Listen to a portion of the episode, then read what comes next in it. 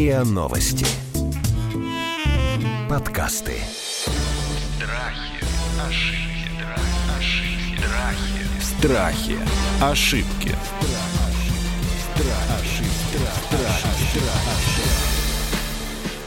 Здравствуйте, это подкаст «Страхи и ошибки». Меня зовут Наталья Лосева. В этом сезоне мы говорим и о страхах, и об ошибках, и о заблуждениях, ну, разных стереотипах. И вот сегодня мы решили такую новогоднюю тему копнуть, да, наступаем в 2021 год с какой-то слабой надеждой, что он будет другим, и даже я, честно говоря, не знаю, есть ли у нас шанс надеяться, и вообще, что должно произойти, на основании чего мы должны, например, надеяться на то, что 2021 год станет таким вот пластырем на жизни планеты, и мы все будем оглядываться назад и думать, господи, как мы это все пережили, и будем надеяться на то, что такого больше никогда не повторится. Друзья, мы сегодня будем говорить о надеждах, вообще о том, нужно ли надеяться, зачем человеку надежда, что это за такой феномен э, вот какой-то социализации своей, что ли, какое-то приспособление себя к жизни.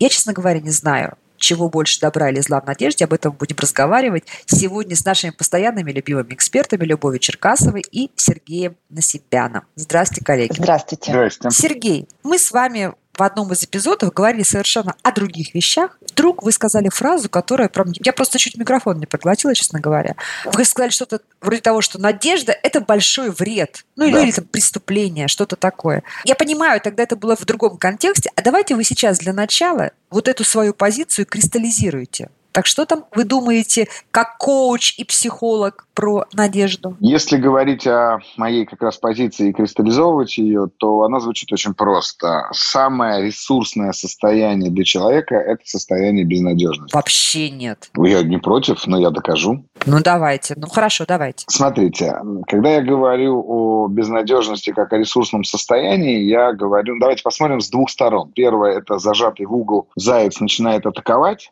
Вот такая метафора, да? Вопрос, надолго ли его хватит, знаете, что? вот а это здесь вот. как раз-таки не вопрос, надолго ли его хватит, здесь э, вопрос его взаимодействия с его ресурсом. Ну, то есть вот до этого у него же тоже был такой ресурс, но он его не использовал. Или, например, знаете, у армян есть хорошая поговорка такая, она звучит так, никого еще на столе не оставляли. Что это означает? Что когда у армян умирает родственник, три дня тело держат на столе в доме, в гробу на столе. И это означает с точ- точки зрения, что какие бы ни были обстоятельства, люди найдут способы совершить похороны, поминки, похороны и так далее. Это как раз-таки к вопросу о том, что когда обстоятельства прижимают, люди находят в себе силы и, как правило, справляются с ними. Когда же мы говорим о том, что эта фраза в свое время очень сильно повлияла на меня и перевернула мое сознание, которое сказал мне мой учитель о том, что самое ресурсное состояние человека – это безнадежность. Это состояние, когда человек больше не рассчитывает на то, что кто-то сделает за него. И я хочу, чтобы наши слушатели, и вы, конечно же, в первую очередь, не путали это состояние с потерей веры.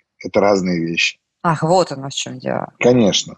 Поподробнее об этом Давайте, поговорим, потому давайте что... разбирать, да. да. Давайте Хорошо. просто послушаем Любу. Значит, Мне хочется, чтобы она тоже мне Да, что-нибудь сказала. Люб, а вы-то как считаете? Надежда – это зло или надежда – это добро? Намеренно сейчас вот так все обобщаю, огрубляю, но чтобы я просто понимала близость или расхождение ваших позиций Сергея. Я сегодня, когда готовилась ко встрече, понимала, что вординг сегодняшний очень тонкий. И дифференцировать понятие вера, надежда, вера в нереальное, в то, чего на самом деле нет, все это очень тонкие понятия. С одной стороны, если мы говорим о том состоянии, которое упомянул Сергей, даже в сегодняшнем таком третьем направлении когнитивно-поведенческой терапии acceptance and commitment терапия принятия ответственности. Есть такой метод, который звучит как креативная безнадежность. Когда мы подводим клиента к тому, что старые методы, которыми он пытался чего-то добиться, не работают. И тогда он оказывается в тупике. Но это тот тупик, который разворачивает его в сторону новых инструментов, которые, по крайней мере, есть шанс, что сработают. Старые уже известно, что не работают а новые потенциально могут сработать. И только пройдя этот этап проживания этой безнадежности истинно, человек рискует попробовать новое. Вот. Но это одна сторона медали. Да? Другая сторона медали – это Например, люди, находящиеся... Я сразу подумала, когда готовилась сегодня, про онкологических пациентов, у которых э, я в прошлом очень много сталкивалась с ситуацией безнадежности. Может быть, действительно здесь стоит дифференцировать то, о чем говорит Сергей. И, может быть, речь идет о вере. Да, и тогда мы тут можем да, найти эту лазейку. Но я видела, как э, действительно человек может лишиться жизни, если лишается надежды. Но это вот опять моя терминология. Может быть, правильнее сказать веры. Ох, Сергей, как а вы что тут думаете? Все сложно. А можно я сейчас сразу, прежде чем скажет Сергей, прокомментирую как человек, который, как онкосювайвер, да? Как онкосювайвер, человек, который в свое время прошел тяжелую, э, довольно серьезные стадии рака в довольно молодом возрасте. Вот смотрите, это на самом деле очень интересный момент, потому что я общаюсь со многими cancer survivor, то есть выжившими после рака, теми, кто находится в длительной ремиссии 10, 15, 20 лет. Значит, что я вам хочу сказать? Это мой вывод, что почти все мы, я не знаю, как это взаимосвязано, но почти все мы, кто после тяжелых э, случаев рака выжили и живут 20 лет уже, там, 15 нормальной жизнью, мы не возлагали никаких надежд на выздоровление. И в то же время мы не были в ситуации загнанного в угол. Это была ситуация абсолютного принятия ситуации. Кейс абсолютного принятия ситуации, где ты ни на что не надеешься, но в то же время ты абсолютно не отчаян. Ты просто живешь сегодня, сейчас, в моменте, да? Как будто бы твоя работа прожить сегодняшний этот момент. Вот когда я стала общаться с такими же, как я, людьми, пытаясь найти какие-то похожие условия, похожие обстоятельства, в которых мы с разными нозологиями, с разными типа рака выжили, вот это вот одна очень объединяющая черта. Это принятие ситуации в моменте. И здесь действительно нет ни веры, ни надежды. Вот та точка, которая есть. А второй момент, который я хочу сказать, что поддержать Любу в том, что все очень сложно. Когда я готовилась к нашему разговору, и примеряла разные ситуации и свою реакцию на эти ситуации, как человек со скверным характером, да, бурно реагирующим, я вдруг поняла, что меня одинаково, ну, скажем так, не устроит и позиция людей, которые чрезмерно ориентированы на положительный исход, то есть надеются на то, что все будет хорошо. Все будет хорошо, все будет хорошо, да, потому что в этом я вижу такие изъяны менеджмента, да, изъяны критического мышления. То есть как ты можешь рассчитывать на успех, не надеяться рассчитывать на успех, если ты допускаешь только самый благоприятный сценарий, что все сложится, и долги твои рассеются каким-то образом чудесным, да, и сделка пройдет великолепно, партнеры будут и так далее. А с другой стороны, я понимаю, понимаю, что точно так же для меня будет чуждая позиция вот этого абсолютного безнадежного уныния. Все умерли, и мне не здоровится. Вот понимаете, вот такая вот позиция, когда плохо все, и надежды никакой нет. Я понимаю, что это два полюса, которые на самом деле не обеспечивают хорошего исхода, чего бы это ни касалось. Вот так я сегодня рассуждала, когда ехала к нам на встречу и думала вот о том, хорошо или плохо надежда. Отвечайте, пожалуйста, на мои вот эти вот потоковые мысли. Ну, давайте я тогда, раз я, как сказать, стал зачинателем этой темы в этом Конечно, смысле, потому что это моя... провокатор да, я, я действительно провокатор, и это моя позиция, когда я работаю с людьми в тренинге, когда я работаю с людьми в кабинете. Первое, что я разрушаю, я разрушаю надежду. Каким образом я это делаю? Я это делаю так, что моя задача показать человеку очень простую вещь. Вот то, что, Люба, вы назвали тупиком, я в этом смысле как раз-таки стараюсь показать человеку, что это не тупик, а это пространство неизведанного, это пространство неизвестности, которое очень часто нами воспринимается как тупик. А работая с людьми много лет, я обнаружил такую штуку, что если людям дать ключ от комнаты, вот от двери, за которой счастье, 99% умрут, так и не открыв эту дверь. Как папа Карло. Почему? Понимаете? Но вот посмотрите, папа Карло надеялся, что его мечта когда-нибудь исполнится. Он жил этой надеждой. И только тогда, когда появилась Буратино, я именно Буратино рассматриваю, не Пиноккио сейчас, а Буратино, потому что у этих сказок разные морали. Да, да, да. да. И в частности, у Буратино мораль совершенно другая. Буратино является альтер-эго папы Карла. Говорящая полена, которая вобрала в себя все негативные качества, от которых добрый папа Карл отказался в надежде, что у него когда-нибудь будет театр, потому что он такой хороший и добрый. И вот приходит Буратино и говорит, да ну, вертел я это все на своем носу, и разрывает этот вот как раз-таки завершенный очаг, да, и обнаруживает, что все это время театр был прям под носом у папы Карла. В этом смысле а, Буратино как некое пришествие Мессии Иисуса Христа, который разрывает как раз-таки очаг а, абсолютной иллюзии, завернутый в надежду, в глупость, и, соответственно, показывает, что Царствие Небесное существует прямо здесь и прямо сейчас. Там не очень хорошо история закончилась с Иисусом Христом, но все-таки. На самом деле у меня есть где-то в интернете есть такая тема, где я рассказываю о том, что э, Буратино – это, по сути, пересказ Евангелия. Только история с Иисусом Христом еще не закончилась. Мы все-таки, мы, христиане, надеемся на второе пришествие. Вот-вот-вот-вот-вот, вот, А? вот, вот, смотрите, А? давайте вот здесь посмотрим. Вы же понимаете, да, что, смотрите, иудаизм... Что я сказала? Надеемся, я иудаизм- сказала. Смотрите, вот, иудаизм – это религия надежды, христианство – это религия любви, а ислам – это религия веры, несмотря на то, что они говорят об одном и том же. И вот иудеи продолжают надеяться. Мы поверили, мы увидели, признали, это как бы, я сейчас не знаю, кому себя причислить, потому Но что... мы вообще, как христиане. Я Мы- буддист. Да, но рожденный христианином, я понимаю, что вот, вот здесь как раз-таки, смотрите, это действие. Иисус призывал к действию. Он не призывал ждать больше ничего. И вот здесь, знаете, Ницше, да, тоже перескочу на Ницше в этом смысле, не самый позитивный человек был в истории человечества О, да. в целом, да, но который говорил как раз-таки, что надежда – это худшее из зол, и она продлевает мучение всего лишь навсего. И вы привели колоссальный пример, вы привели абсолютно верный пример, что человек, который начал путь исцеления в канонических текстах христианских, описано прям, что должно произойти, что должен сделать человек для того, чтобы совершилось чудо исцеления. И работая над этим, когда меня позвали вести тренинги в одной медицинской компании, у которых был такой лозунг «искусство исцеления» или «искусство исцелять», я не помню, я впервые задумался о том, стоп, исцеление, чудо исцеления. Я начал ковыряться книгах христианских и обнаружил, что на самом-то деле вот эта безнадежность, смирение, о котором вы сказали, принятие, а это смирение называется в христианских текстах, оно и как раз-таки от- отрицает надежду, потому что человек начинает включать собственные ресурсы. Ну, и тогда- это то, что сделали Тогда, вы. да, тогда вот смотрите, есть евангельская фраза, наверное, это то, о чем вы говорите, да, когда Господь говорит, не бойся, только веруй. Именно. Страхи, ошибки, Страхи. Ошибки.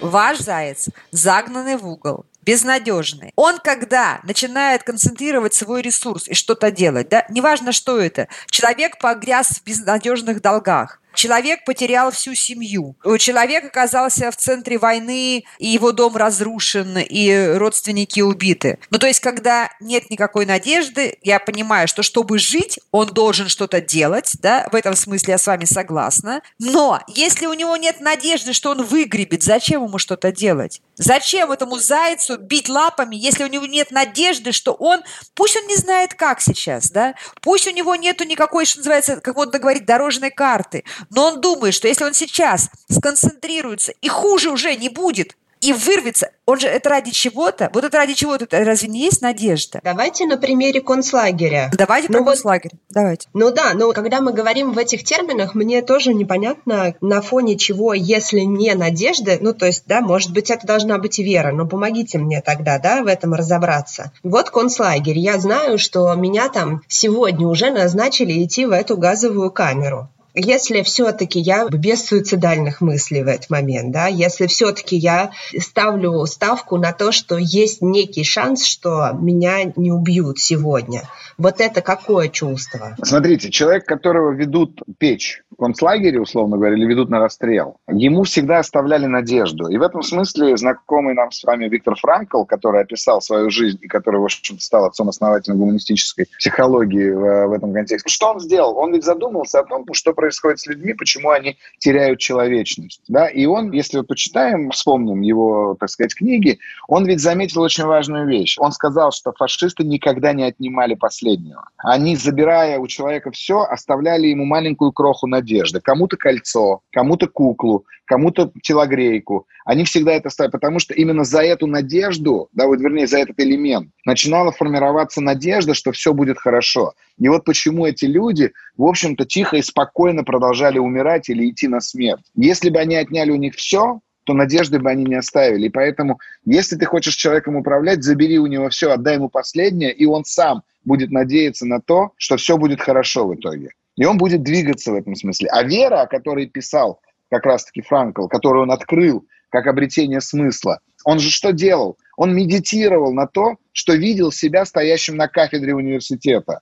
Там нет надежды, это абсолютная вера. То есть он просто в это верил. А делал он то, что может делать сегодня. При этом, Наталья, вы когда сказали, надолго ли хватит зайца, вы мой заяц и есть. Вы после этого и сказали, что я не думала о том, как будет, я делала сегодня то, что могу делать сегодня. Вы не думали о длине, вы не думали ни о каких категориях эм, через год или через сколько-то. И это самое главное, это самая большая безнадежность, которую вы обретаете абсолютную силу. Вот, вот о чем я говорю. Вера – это когда мы видим свое будущее, и мы понимаем, что мы туда придем. Вот я не знаю, как я туда приду, но я туда приду. А надежда – это когда я сижу и надеюсь, что меня спасут. Надежда – это Получается, что вера – это цель, а надежда – это некий процесс или способ. Ну, давайте поговорим тогда вот на таких простых примерах. Два раза уже сегодня приводила пример с долгами и с кредитом. Объясню почему. Потому что в моем окружении оказалось сразу несколько людей, которые сегодня на фоне кризиса оказались просто в не, да, не хочу говорить не эфирное слово, да, в чем они оказались, с неподъемными для них сегодняшними э, платежами по кредитам. И я разговариваю, и разговариваю с ними, там, пытаясь поддержать как-то психологически и рационально, чтобы с этой ситуацией разобраться. И я поняла, что во всех практических случаях как ты вообще мог? Вот как ты мог, там, или ты могла залезть вот в эту сумму? Да, ты уже до кризиса, до пандемии ты уже платила деньги, практически э, там едва ли не равную твоему гарантированному доходу. И говорили, ну я надеялась на то, что там у меня появится там еще что-то или там вот это. И вот это слово «надеялась» я слышу во всех разговорах вот с этими моими попавшими в беду знакомцами и друзьями. И здесь я понимаю, что это действительно надежда была преступной. И когда сегодня с людьми разговариваю, мы с ними разбираем ситуации, и они, я правда говорю, я, я вот сейчас, сейчас сделаю выводы, слушая в ответ, я правда не понимаю, как я могла в это влезть, как я могла так странно надеяться, как я могла не учесть вот этого. Вот сейчас задним умом. Что происходит с людьми, когда надежда является вот таким вот ослепляющим каким-то светом, в плохом смысле, да, слепящим светом, как дальний свет фар. Что происходит? Почему разум и сознание отключаются? И как человеку с такого типа надежды, плохой, опасной, вовремя расправиться? Вот давайте прямо на примере людей, попавших сегодня, их очень много. Я сегодня очень эмоционален, поэтому я Любу пропущу вперед, а то я могу это... А, а давай, слушайте, ну не, давайте не, не, давайте Любу, Любу но, этого... пожалуйста, не растрачивайте свою эмоциональность. Не буду, что вы, наоборот. Ну, задумалась. На самом деле, когда мы касаемся темы денег, мы же говорим про ощущение своих границ и возможностей. И когда мы перерасчитываем, да, думаем, что мы способны больше, не учитываем своих реальных границ, что ли, да, границ своих возможностей. Мы оказываемся вот в такой ситуации. То же самое со временем, там, да, с дедлайнами. Мы сами а, можем точно, устанавливать. Точно, да. Я надеюсь, что я успею. Я надеюсь, что я успею, при этом, значит, э, сажусь там во что-нибудь поиграть, да, или да, потрещать. Да, в данном случае речь идет, э, конечно, о дисфункциональной надежде, и я с вами согласна, да, то есть это некий авось. Более того, может быть, даже человек знает, да, что он уже бывал бывал в таких ситуациях, но он заново возлагает на него надежду. А отказаться сложно, но возможно ориентиром на то, что реально у меня получается. Вот я взял две недели и не смог за две недели выполнить поставленную задачу. Это не важно, вернуть деньги или там, да, сделать дело. А за сколько реально смог. И таким образом, знаете, как раньше на заводах были такие нормы часы. Вот человек записывал, что он за час реально успевает сделать. И таким образом должностная инструкция, я не знаю, формировалась. Вот это неплохой способ для того, чтобы оценить, а реально вот как я могу на самом деле. Да, и я вот прям фиксирую, на что, где реально мои возможности начинаются и заканчиваются. Нет, а человек думает, у меня будет побольше клиентов. Вот у меня сейчас там э, в январе мало клиентов, а в феврале будет побольше. Я не знаю еще как, но я надеюсь, что кто-то кому-то расскажет, может какое-то объявление сработает, может еще что-то. А в марте еще побольше клиентов придет, может быть. Я же на это надеюсь. Исходя из этой вот проекции, из этой перспективы придуманной, человек значит, влезает в кредиты, например. Я могу сказать, как человек, который был в такой ситуации в 98 году, потеряв вообще все и попав да. в бешеные долги, под бешеные проценты всем возможным бандитам, каким только было можно. Я три месяца Обалдеть. прожил в надежде на то, что все наладится, меня поймут там и так далее, пятое, десятое. И? А через три месяца я просто понял, что этого не произойдет. Я поехал с каждым из кредиторов поговорил и сказал, мы останавливаем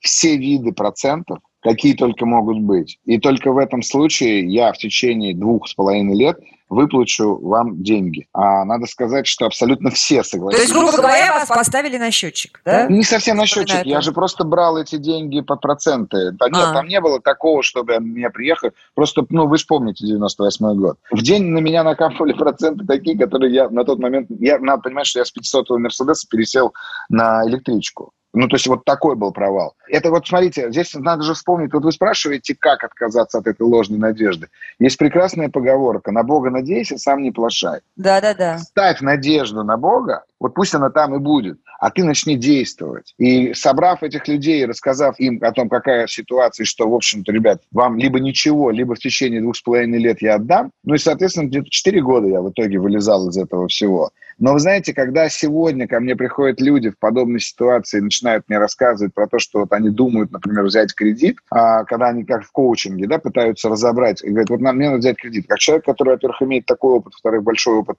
бизнеса, я всегда задаю вопрос, на что пойдет кредит? И вот, например, если я слышу хотя бы намек на то, что человек кредитом собирается закрывать кассовый разрыв, все, этот человек идет в глубокую, вот ту самое нецензурное слово, которое мы не можем говорить. Потому что человек в надежде своей продолжает жить ту жизнь, которую жить привык. И вот эта надежда его убьет. И здесь Ницше абсолютно прав. Потому что надежда – это иллюзия.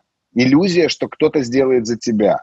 Господь Ну Бог- или, или обстоятельства так сложатся. Или клиенты придут да, новые, неважно. да, да, Да, или клиенты новые придут. С чего бы? С чего бы, если у тебя нет алгоритма получения клиентов, если ты не управляешь потоком клиентов, с чего они должны прийти? Просто так случится. Все Так, резко вот подождите, ума, подождите, подождите. Вот вы, значит, смотрите, вы выступая обвинителем надежды, вы остаетесь защитником веры. Но давайте вот прямо на эту ситуацию сейчас приложим слово «вера», да? Человек к вам приходит и говорит, что я там хочу взять кредиты, у меня сейчас все плохо, я там рассчитываю, я верю в то, что меня вот так или иначе сейчас мои какие-то усилия дадут какой-то эффект, и я выправлюсь. Чем отличие, если он вам говорит, я не надеюсь, а я в это верю? Вот мне объясните просто по-простому. В адекватности. Я могу верить в то, что я завтра пересплю с Памелой Андерсон. Верю я в то, что... Вот у меня Памела Андерсон, и она с удовольствием со мной э, согласится это сделать. Но дальше я должен понимать адекватность своих шагов. Если я, например, говорю, что я сейчас поднимусь на небоскреб Москва-Сити и скажу, пока Памелу Андерсон мне не привезете,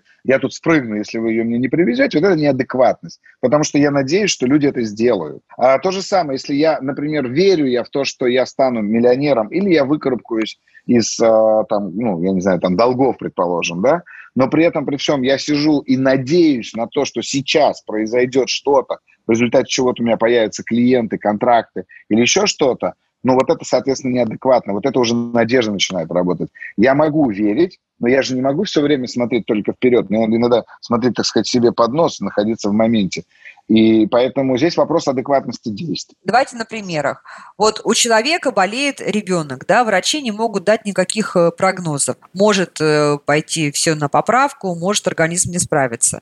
Мать в этой ситуации должна надеяться на выздоровление или верить в выздоровление? В чем тогда разница? Ой, можно я выскажусь? Э, Давайте, для Любовь, меня- мне кажется, да, ваша, Да. ваша такая Ага. тема. Да. Я сейчас э, как-то втекаю в ход мыслей Сергея. Мне это отзывается. Если говорить а, в этом ключе, то мать, продолжая верить, как бы, она в данный конкретный момент идет за вторым мнением, идет, значит, там, говорить с врачами, с заведующим, каждый день выясняет статус происходящего, какие следующие действия, контролирует э, состояние ребенка, не передает ответственность врачам за происходящее, да, то есть она в моменте включена и прикладывает все возможные усилия, чтобы ее вера реализовалась.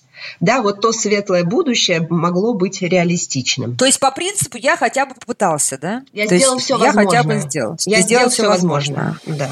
Страхи, ошибки. Страхи.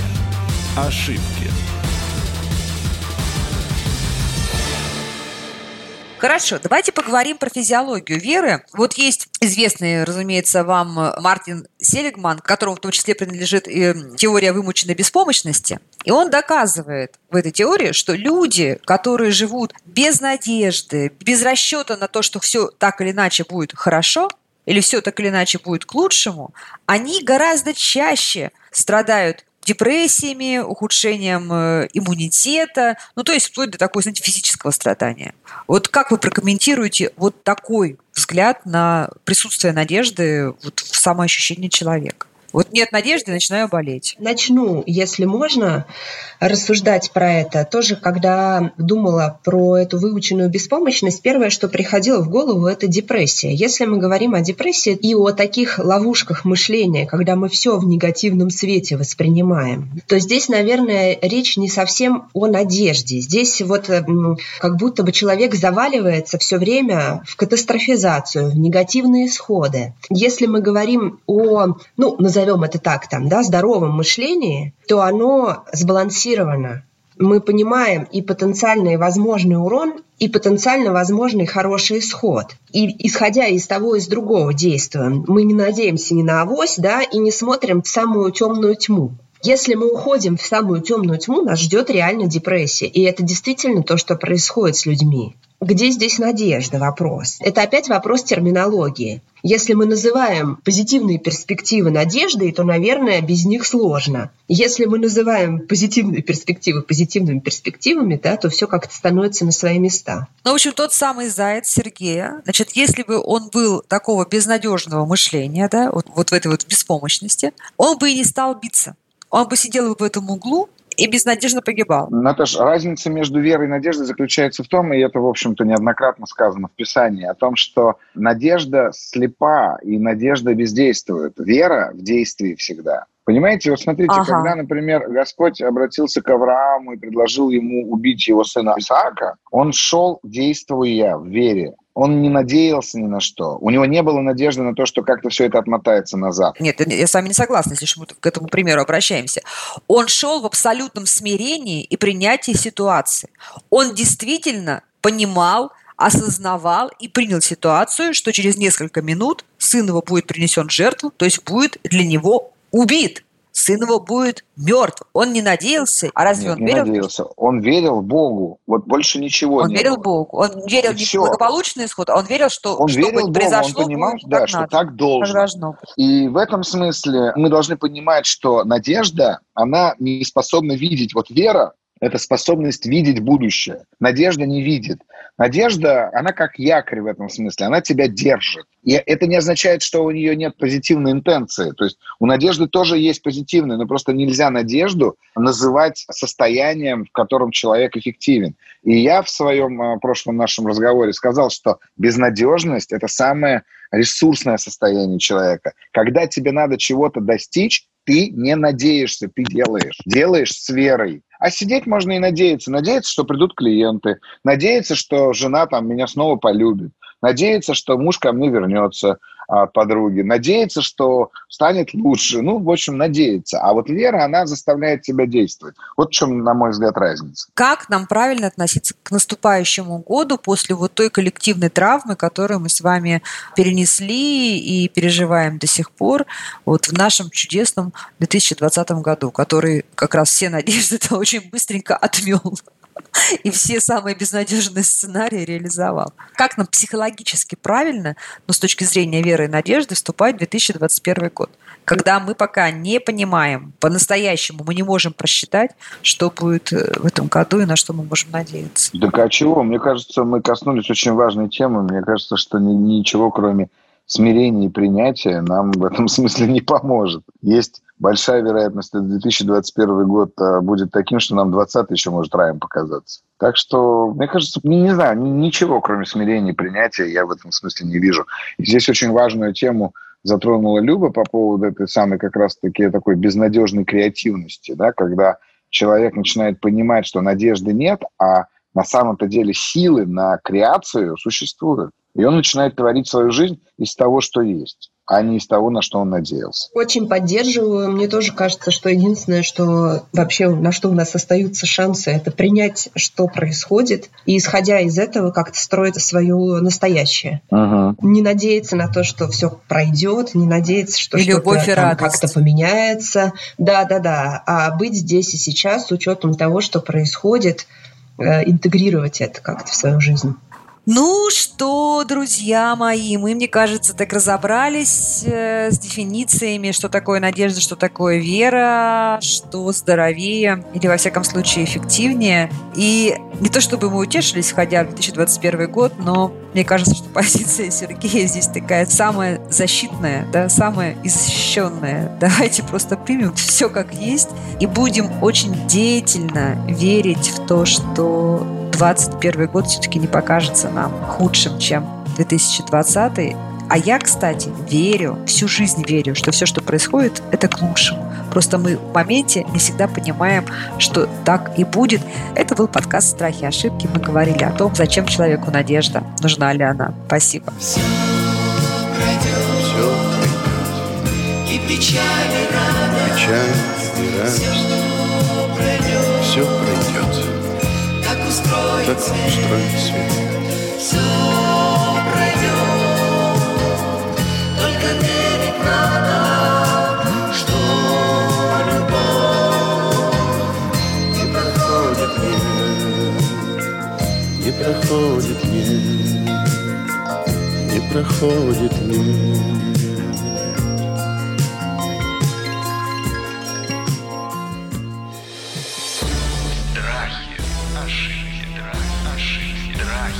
Страхи. Ошибки.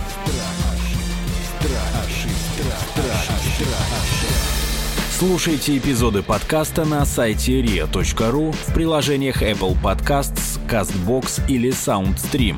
Комментируйте и делитесь с друзьями.